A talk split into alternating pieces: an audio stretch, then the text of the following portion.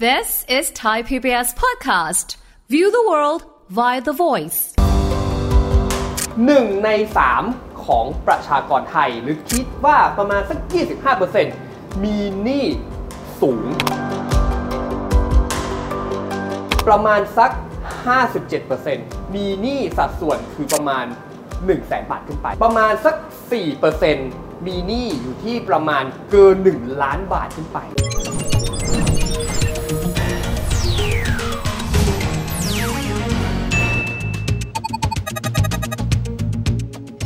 สวัสดีครับ สวัสดีครับ วันนี้นะครับรายการเศรษฐกิจติดบ้านนะครับ พบกับเราสองคนผมวิทย์สิทธิเวคินนะครับ ผมวิชาวัชราทิตย์ครับผม วันนี้จะมาคุยเรื่องที่ค่อนข้างใกล้ตัวนะครับริชาร์ดครับ ครับ เราได้ยินข่าวนี้มาตลอดเลยบอกว่าหนี่ครัวเรือนบ้านเราตอนนี้ปรับตัวขึ้นสูงมาก มีอยู่ช่วงบอกว่าประมาณสัก 80%ของขนาดเศรษฐกิจของประเทศไทย แต่ตอนนี้บอกไม่ใช่แล้วมันเกินนั้นปหน้านั้นไปแล้ว 90%ของขนาดเศรษฐกิจไทยนะครับ ครับ สถานการณ์บางคนบอกว่าดูแล้วเลวร้ายมากๆเลวร้ายขนาดไหนครับริชาร์ดครับ ผมต้องบอกเลยว่าตอนนี้ถ้าเปรียบเทียบตัวเลขขออนุญาตนะเฮีย คุณผู้ชมฮะ ตัวเลขที่เรายกมาเนี่ย ไม่ได้มาลอยๆนะ อืม แบงก์ชาติเก็บ ครับ ข้อมูลมา อืม สำนักงานสถิติแห่งชาติเก็บข้อมูลมา แล้วก็เครดิตบูโรเก็บข้อมูลมา เพราะฉะนั้นเนี่ยเป็นข้อมูลที่บอกเลยว่าข้อมูลจริง ข้อมูลตรง แล้วลองสำรวจตัวเองกันด้วยนะคุณผู้ชมว่า อืม เราเนี่ยอยู่ในกลุ่มบุคคลเหล่านี้หรือเปล่า ครับ ปัจจุบันมีประชากรไทยเนี่ยประมาณเกือบเกือบ70 ล้านคน อืม หนึ่งใน 3 ของประชากรไทย หรือคิดว่าประมาณสัก 25%มีหนี้สูง ใช้คำว่าสูงนะ ครับ สูงในที่นี้คืออ่ะลองแยกย่อยก่อนวันสูงขนาดไหน จากจำนวนนี้ ประมาณสัก 57%เ ม ฮียคุณผู้ชม มีหนี้สัดส่วนคือประมาณ 1 0 0 0 0แบาทขึ้นไป มูลหนี่ต่อคนนี่นะ ต่อคน เกิน1 0 0 0 0แบาทขึ้นไป ใช่ครับ โอ้ ผม อ่ะ ไม่พอประมาณสัก 4%มีหนี้อยู่ที่ประมาณเกิน 1 ล้านบาทขึ้นไป โหอันนั้นสี่เปอร์เซ็นต์เลยนะ เฉลี่ยเฉลี่ยแล้วเนี่ย คนไทยมีหนี้ต่อคนไม่ใช่ต่อครัวเรือนนะ ต่อคน ต่อค าน ต่อต่อบุคคลนะครับ ประมาณ 5 2 0 0 0 0 บาท ต่อคนเลยนะ ต่อคน อันนี้อันนี้ไม่ใช่หนี้สาธารณะนะ นี่เราที่แหละนี่ คือที่เรา ใช้จ่ย ที่เรากินใช้หรือแม้กระทั่งผ่อนบ้านผ่อนรถ รูด ทุก บัตร ประการเลย อืม อันนี้ประมาณ 5 0 0แสนกว่าบาท ใช่ครับ โอ้ นะครับ สถานการณ์ที่ว่าน่ากลัวนี้ต้องถามนิดนะครับว่า เราดูคนเดียวไม่ได้เนาะเคยได้ยินมาบอกว่าเกาหลีใต้และมาเลเซียเนี่ย ครับ เขาจะมีหนี้แบบเดียวกันคือหนี้ครัวเรือนนะครับ ครับ เป็นเปอร์เซ็นต์ที่สูงกว่าเราของเราประมาณ 90%ของขนาดเศรษฐกิจ ครับ แล้วของประเทศอื่นๆทำไมไม่เห็นมีใครบอกโอ้เกาหลีใต้น่ากลัวมาเลเซียน่ากลัวอะไรอย่างเงี้ยมันมันเกิดจากอะไรครับ จริงๆ ก็มีการรายงานข่าวนะ ถ้าหากว่าเราไปดูสำนักข่าวท้องถิ่นเขาก็มีการพูดถึงเรื่องนี้ อืม คือต้องบอกว่าในช่วงโควิดที่ผ่านมาเนี่ยหนี่ครัวเรือนของแต่ละประเทศมันโอเวอร์มันพุ่งสูงขึ้นมา เพราะ ก โควิดเกี่ยวไหม เกี่ยวอันดับหนึ่งสองคือเงินเฟ้อมีผล อ๋อครับ อ่าขึ้นดอกเบี้ยมีผล อืม เพราะฉะนั้นเนี่ยตอนนี้ทำให้มูลหนี้ของประชาชนเนี่ยมันเพิ่มสูงขึ้น อืม แต่แต่แต่การมีหนี้ไม่ได้น่ากลัวเท่ากับการใช้หนี้ไหว การจ่ายหนี้ไหว อ๋อฮะ อ่า คือต้องบอกอย่างนี้ฮะ ในประเทศเหล่านี้เนี่ย โอเค เขาอาจจะมีหนี้สูงก็จริงนะครับเฮีย แต่ว่าต้องบอกอย่างนี้ กระบวนการการชำระหนี้ของเขา การตรงต่อเวลา หรือแม้กระทั่งวินัยทางการเงินการคลังก็ต้องยอมรับว่าเขาค่อนข้างดีกว่าเราประมาณนึง อืม เขามีความรู้เรื่องวินัยการเงินนะ และที่สำคัญคือแบงก์เอ่ย ธนาคารเอ่ย หรือแม้กระทั่งหน่วยงานภาครัฐเนี่ยเขาก็มีกลไกที่ค่อนข้างที่จะมีมาตรฐานในการจัดการหนี้ ประชาชนรู้ตัวว่าตัวเองเป็นหนี้อ่ะ อืม แต่เขาก็มีความรับผิดชอบในการใช้หนี้ อืม แต่ย้อนกลับมาที่บ้านเรา อันเนี้ยต้องยอมรับจริงๆว่าเราค่อนข้างมีปัญหาเรื่องความรู้ทางด้านการเงิน อ๋อ คนไทยเนี่ยมีปัญหาทางด้านการเงินค่อนข้างเยอะจากความไม่รู้ จากการที่เราเองเนี่ยใช้เงินเกินตัว อ่าฮะ จากการที่เราเองเนี่ยมีหนี้อยู่ประมาณก้อนหนึ่งละ มีรายได้อยู่ประมาณเท่าเนี้ยแต่เราอะมีจำนวนสัดส่วนของการใช้จ่ายที่หมดไปกับการจ่ายหนี้จ่ายดอกจ่ายเงินต้น แบบอีกนิดเดียวอะมันจะไม่พอกิน อ๋อ มันเลยเป็นปัญหาว่าทำไมเราค่อนข้างน่าวิตกกังวลในเรื่องนี้ นะครับทีนี้คำว่าหนี้ครับมันเป็น ครับ คำที่กว้างมากนะครับจริง ๆ มันมีหนี้หลายแบบเนาะ ใช่ เช่นหนี้บ้าน ครับ บางคนก็บอกว่าอันนี้ก็เป็นการลงทุนเพราะมันจะระยะยาวเนาะหนี้รถยนต์ ครับ บางคนก็จะบอกว่าเป็นสินเชื่อเพื่อการบริโภค อืม มีความหมายว่าใช้แล้วก็หมดไปนะคครั รับบ พอมีสถิติไหมครับว่าถ้าเอ็กซเรย์ไปแล้วเนี่ยหนี้บ้านเราอ่ะเป็นลักษณะแบบไหน และทำไมมันถึงได้น่าวิตก อ่ะเรามีหนี้อยู่สองแบบกระจายออกมาคือ1หนี้แบบก่อให้เกิดรายได้ อ่ะฮะ อ่ะก็คืออย่างหนี้บ้าน เพ อื ราะ ม อนาคต อืม อะมันสามารถที่จะแบบทวีคูณมูลค่าที่ดินเพิ่มขึ้น เราสามารถเอาบ้านเนี่ยไปเข้าสู่กระบวนการเนี่ยคุณจะไปเช่าก็ได้หรืออะไรก็ได้ อ๋อ ถูกไหมฮะอันนี้คือ ยังไงเป็นของของเราระยะ ใช่ ยาว เป็นของของเรา แล้วบ้านก็มีราคาสูงขึ้นเรื่อยๆ ใช่ครับหนี้ที่มาจากการทำธุรกิจ อืม อ่ะโอเคเรากู้สินเชื่อจากธนาคารมาเพื่อที่จะมาหมุนมาต่อยอดธุรกิจ อันเนี้ยเป็นหนี้ที่ก่อให้เกิดรายได้หมุนเวียนมา อ๋อ แต่ไอ้ที่น่ากลัวคือหนี้ที่มันไม่ก่อให้เกิดรายได้แหละ มีด้วยเหรอครับนี่อะไรเอ่ย มีครับ เช่น ของมันต้องมี อ๋อช้อปปิ้งนี่นะ แล้วก็ไปรูดฟึบรูดบัตรฟึบ เข้าใจแล้วอ๋อ หนี้จากสินเชื่อส่วนบุคคลที่ อืม เราเอามาใช้ไม่ถูกจุดประสงค์อย่างเช่นแบบอุ้ยโทรศัพท์มือถือรุ่นใหม่ออกมาเนี่ย อยากได้จังเลยอะ่ะเงินไม่มีเงินเดือนไม่พอ ถ้าคุณไม่รูดบัตรหรือวงเงินบัตรเครดิตเต็มแล้วอะ่ะบางทีอะคนน่ะไปขอสินเชื่อส่วนบุคคลหรือว่าพวกบัตรกดเงินสดอะไรพวกเนี้ยซึ่งถ้าหากว่าคุณไปดูดอกเบี้ยนะอ่ะสมมติว่าในแต่ละปีดอกเบี้ยบัตรเครดิตอยู่ที่ประมาณสัก 18%เปอร์เซ็นต์ อืม แต่ไอ้พวกหนี้ที่เป็นหนี้สินเชื่อส่วนบุคคลเนี้ยอันนี้น่ากลัว เพราะมันสามารถไปถึง 20 22 หรือบางที 27 ได้ โอ้โห อยู่ที่มูลค่าของเงินต้นที่เราไปกู้มา ครับ อันเนี้ยคือเป็นหนี้ที่ค่อนข้างน่าห่วง ฉะนั้นเมื่อเฮียถามว่าอ้าวแล้วสรุปว่าเราเนี่ยมีหนี้ตัวไหนในสัดส่วนเท่าไหร่อะไรยังไง มันมีข้อมูลจากทางสำนักงานสถิติแห่งชาติครับเฮีย อืม บอกเลยนะคะว่าคนไทยเนี่ยมีสัดส่วนของหนี้อันดับหนึ่งนะคือหนี้สินเชื่อส่วนบุคคล 39% โอ้โห หนี้บัตรเครดิต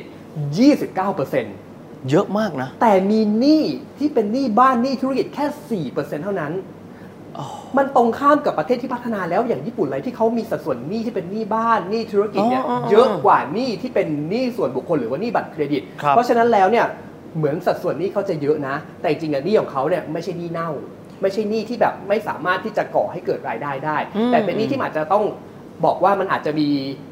การพัฒนาไปสู่การสร้างรายได้ในอนาคต ครับ แต่ว่าเราอะเป็นหนี้ที่แบบว่าหนี้ใช้มาแล้วไม่หมดไป และเป็นหนี้ที่อาจจะไปสู่การเป็นหนี้เสียได้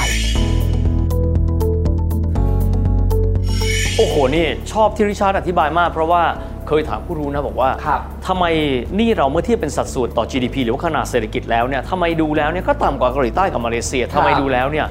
ใครๆก็บอกว่ามันน่ากลัว อืม คำตอบก็คือว่าถ้าเกิดว่าเราไปดูไส้ในของหนี่ครับกรณีของเกาหลีใต้ก็ดี หรือมาเลเซียก็ดีหนี่ของเขาเนี่ยเป็นหนี้บ้านซะเป็นส่วนใหญ่ ครับ แล้วก็เป็นหนี้เพื่อการลงทุนคือต่อยอดให้มีเงินที่งอกเงยมากขึ้น ใช่ครับ ในขณะที่บ้านเราเนี่ยสัดส่วนเกิดสลับกันครับ เราใช้หนี้เนี่ยเพื่อที่จะเป็นสินเชื่อนะครับเพื่อการบริโภคเรียกแบบนี้แล้วกัน คือใช้จ่ายแล้วหมดไปด้วย ครับ นะครับทีนี้เนี่ยถามนิดนึงครับว่าบรรดาข้อมูลที่มีอยู่นี้เนี่ยโดยปกติแล้วเคยอ่าได้พูดคุยทางเครดิตบูโรนะครับ เขาจะสามารถเอ็กซเรย์ไปได้เลยด้วยซ้ำว่าตกลงแล้วเอาเงินไปซื้ออะไร ครับ เพราะมันมีความชัดเจนมาก ตรงนี้มีข้อมูลเพิ่มเติมอะไรไหมครับสำหรับส่วนนี้ ก็ต้องบอกว่าในช่วงที่ผ่านมาเราเจอสถานการณ์โควิดเนาะแน่นอนว่าเมื่อโควิดเราขาดรายได้ คนก็ต้องหาเงินมาใช้ ไอ้เงินส่วนใหญ่เนี่ยตอนเนี้ยมันมีสินเชื่อเยอะแยะมากมายไม่ว่าจะเป็น อืม ทั้งของแบงก์หรือนอนแบงก์ ครับ เราอะเอาเงินมาใช้จ่าย เรียกว่าเป็นใช้จ่ายเพื่อสนองความต้องการส่วนบุคคลค่อนข้างเยอะ อืมบางทีอาจจะจำเป็น แต่ว่า จำเป็น บางทีก็ไม่จำเป็น แต่ว่าไอ้ไม่จำเป็นนี่สิมันน่ากลัวกว่า อืม ไงครับ เพราะว่าเมื่อเราไม่มีเงินแต่เราไม่สามารถควบคุมการใช้จ่ายของเราได้ โอเค โลกมันไม่ได้หยุดหมุนใช่ไหมครับเนี่ยคุณผู้ชม ในช่วงที่โลกเรามันเดินต่อไป มันมีสินค้าออกมาใหม่ๆ มีนวัตกรรมนู่นนี่นั่น ความอยากความต้องการของคนมันไม่มีสิ้นสุด ครับ เราก็ยังคงต้องการซื้อต้องการใช้โทรศัพท์รุ่นใหม่ยังคงออกอย่างต่อเนื่อง อืมอืม โน้ตบุ๊กแท็บเล็ตหรือแม้กระทั่งอะไรก็ไม่รู้ที่ออกมา เราเองอะก็ยังคงใช้เงินเหมือนกับช่วงที่เกิดสภาวะปกติ แต่ตอนที่มันไม่ปกติอะเรายังไม่ได้หยุดวงจรนั้น เรายังคงใช้คงจ่าย ซึ่งอ่ะโอเค บางคนก็บอกว่าโอ้โหทำงานมาตั้งเหนื่อยตั้งนานอะก็อ ครั ยาก บ ได้รางวัลชีวิตตัวเองสักนิด อืม แต่ถ้าเกิดว่ามองอีกนิดนึงอะคุณจะรู้ว่าไอ้รางวัลชีวิตที่คุณได้มา แต่พอดีคุณไม่มีอำนาจในการจ่ายคืนแบบ อืม สมมติว่าซื้อมา2 0,000เนี่ยคุณไม่ได้จ่ายคืน 20,000ไง ครับ คุณจ่ายอะไรขั้นต่ำ โอ้นี่ก็เลย เออ พอกพูนดอกเบี้ยก็เลยพอกพูนไปเรื่อย ใช่ ๆ โอ้โห พอมันเป็นขั้นต่ำเสร็จปุ๊บอะมันทบทบทบทบไปเรื่อยๆ ทำไมบางคนเนี่ยเป็นหนี้แค่ 5 0,000 บาทจากวงเงินบัตรเครดิต แต่ใช้ถึง 10 ปีอะกว่าจะหมดเพราะเขาจ่ายขั้นต่ำอยู่อย่างนั้นนะครับเนี่ย อ๋อ เพราะว่าไม่อยากจะใช้เงินก้อน ใช่ ในการที่จะไปลง เพราะว่าอาจจะจำเป็นต้องมีข้อจำเป็น หรือว่าไม่จำเป็นอื่นที่ต้องใช้จ่ายด้วยนะครับ ครับ เขาใช้แบบนี้ครับว่าในแต่ละเดือนเนี่ยเรามีเงินเท่าไหร่ก็ตามแต่เรามาดูสิครับว่าสัดส่วนที่เรามีเอาไว้สำหรับการใช้หนี้เป็นสัดส่วนเท่าไหร่ ครับ ถ้าเกิดว่าเกิน 25 อันนี้รวมหมดแล้วนะครับ รวมบ้านรวมสิ่งต่างๆ อันนี้ถือว่าไม่ปกติแล้ว ที่น่าสนใจอีกข้อมูลหนึ่งอันเนี้ยอยากจะแชร์เลยว่า เรารู้สึกว่าประเทศเราอะถ้าไปเทียบกับที่อื่น อ้าวสัดส่วนหนี้มันก็เยอะๆพอกันนี่ แต่เข้าไปดูไส้ในจริงๆนะครับเฮีย อัตราการเติบโตของหนี้ของคนไทยเนี่ย อืม อันเนี้ยน่าตกใจ เพราะว่าเราอะสร้างหนี้มากกว่ากลุ่มประเทศเศรษฐกิจเกิดใหม่ด้วยกัน โอ้โห โอ ส เค องหนี้ของคนไทยอะมีสัดส่วนใกล้เคียงกับกลุ่มประเทศที่พัฒนาแล้ว อืม สามคือในรอบ 10 ปีที่ผ่านมาคนไทยมีสัดส่วนหนี้เพิ่มขึ้นถึง 50 กว่าเปอร์เซ็นต์ โอ้ เพราะฉะนั้นเนี่ยเรามีอัตราเร่งในการสร้างหนี้สูงมาก มีจำนวนหนี้ที่ค่อนข้างเยอะมาก ที่สำคัญคือในระดับการแข่งขันในกลุ่มประเทศเดียวกันน่ะเรามีหนี้มากกว่าเขา ครับ การแข่งขันระหว่างตัวบุคคลน่ะไม่ว่าจะเป็นเรื่องของความมั่นคงทางการเงิน หรือแม้กระทั่งการบริหารจัดการเงินน่ะเรามีอำนาจการซื้อที่ลดลงนั่นเอง อืมนะครับก็แนะนำแบบนี้หลายๆครั้งนะครับ เวลาคนที่เป็นหนี้หรือเจอสถานการณ์การเงิน ไม่ยอมทำบัญชี ฟังแล้วมัน ครับ เฉยเฉยๆนะริชาร์ดนะแต่การทำบัญชีมันทำให้เราได้เห็นข้อเท็จจริงครับ ครับ ว่าเราใช้จ่ายเงินกับอะไร อืม เมื่อไหร่ บางครั้งเราใช้ไปแล้วเราลืมไป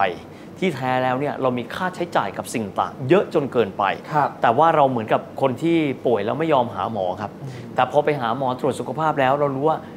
ชีวิตเราเนี่ยมีสุขภาพทางการเงินยังไง ครับ รับไม่ได้แล้วตกใจ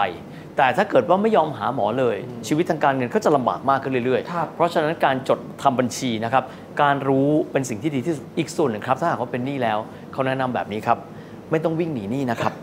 เราไปเผชิญหน้ากับเจ้าหนี้นะครับ ครับ ธนาคารก็ดีสถาบันต่างๆ ก็ดี เพื่อที่จะได้รู้ว่าเราจะแก้ไขปัญหาอย่างไรนะครับ แล้วก็บางทีก็จะมีโครงการดีๆจากภาครัฐเช่นกรณีของคลินิกแก้หนี้ ครับ เราเป็นหนี้หลายแห่ง เอาหนี้มากองรวมกันเลย อืม ทั้งหมดเป็นเท่าไหร่และอาจจะมีเจ้าหนี้เพียงแค่เจ้าหนี้เดียว เราจะได้มีชีวิตใหม่ทางการเงินด้วย ครับ เพราะถ้าไม่เช่นนั้นมันก็แก้ไม่ได้ ใช่ ถึงแม้หลายคนบอกว่าเศรษฐกิจไม่ดีนะครับ เราเป็นหนี้ แต่ที่สุดคนแก้ไม่ใช่ใครครับ คือตัวเราเอง เรา ในท้ายที่สุดเลยนะครับ คือต้องบอกนี้ครับว่าเราเองเนี่ยรู้นะว่ามีกำลังในการใช้หนี่เท่าไหร่ คือต้องบอกนี้ว่าในวันที่เราอยากได้เงินผมเชื่อว่าทุกคนเป็นผมก็เป็นนะ พอเริ่มแบบ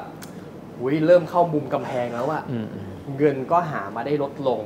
รายจ่ายก็รอจ่อคอหอยทุก ๆ เดือน ข้างหน้าเนี่ยจะไปหยิบยืมใครก็ลำบาก อืมอืมอืม เราก็เลยรู้สึกว่าวันหนึ่งเนี่ยพอเราเริ่มมีความความความ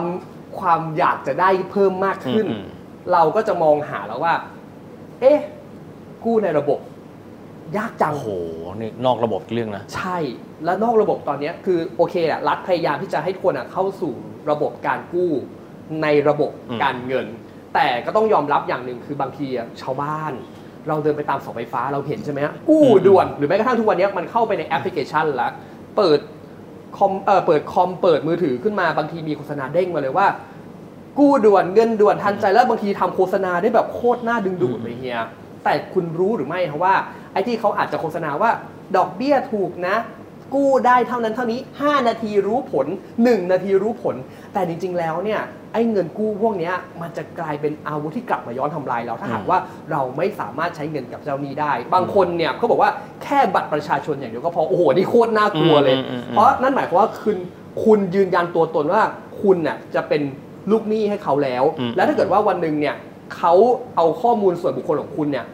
ไปทำอะไรก็ไม่รู้แหละ หรือแม้กระทั่งตามตัวคุณถึงที่บ้าน บางคนเนี่ยมีบัตรประชาชนอย่างผมเนี่ยบัตรประชาชนไม่ได้อยู่กรุงเทพนะบัตรประชาชนอยู่ต่างจังหวัด พ่อแม่เห็นว่าเราอ่ะมีหนังสือเนมีหนังสือแจ้งหนี้มีคนไปตามทวงหนี้ที่บ้านเนี่ยมันเกิดปัญหาแบบเนี้ยโดยเฉพาะกับกลุ่มประชาชนที่เป็นกลุ่มกลุ่มประชาชนรากหญ้า อืม และต่างจังหวัดเนี่ยโดนกันเยอะ ยังไงก็ตามนะครับ เรื่องหนี้นี่เกิดขึ้นมาแล้วนะครับ ครับ สำคัญสุดคือคนที่ใช้ไม่ใช่คนอื่นนะครับ อืม คือตัวของเราเอง เพราะฉะนั้นเราลองพินิจพิเคราะห์ให้ดีนะครับว่าสุขภาพทางการเงินเราเป็นยังไง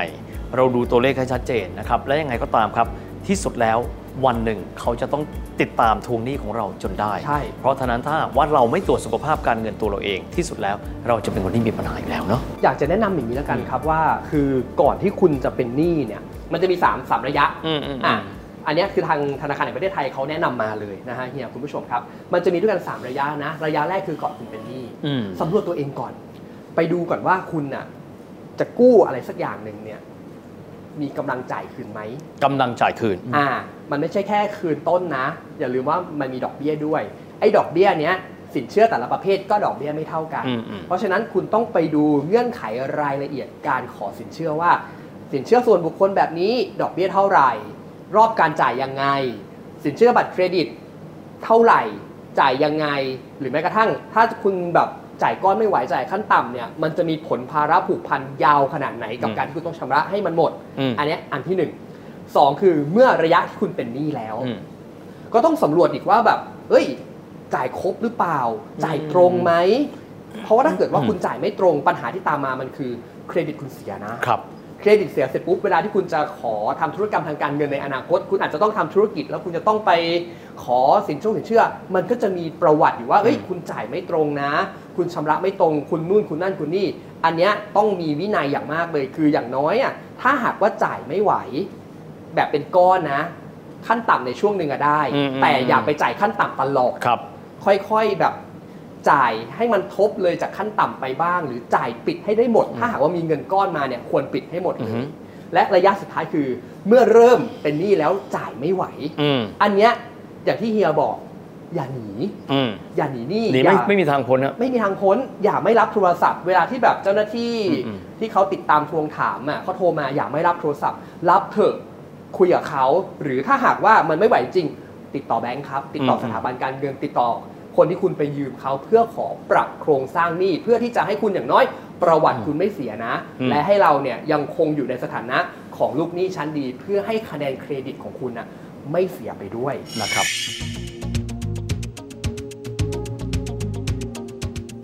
อ่ะ วันนี้คุยกันจุใจสำหรับเรื่องหนี้นะครับ เพราะเป็นทุกข์ที่หนักที่สุดเลยของคนไทยนะครับ จริง ๆ คงจะได้คุยกันอีกยาว เพราะว่าเรื่องนี้เป็นปัญหาที่มีอยู่กระจายตัวอยู่ทั่วไป แต่ที่สุดแล้วเราเป็นคนเดินหน้าเราต้องแก้ไขปัญหาด้วยตัวเราเองนะครับ ครับ วันนี้เวลาหมดลงแล้วนะครับ แล้วไงก็ตามติดตามรายการเราได้ใหม่ในโอกาสหน้าสำหรับวันนี้สวัสดีครับ สวัสดีครับ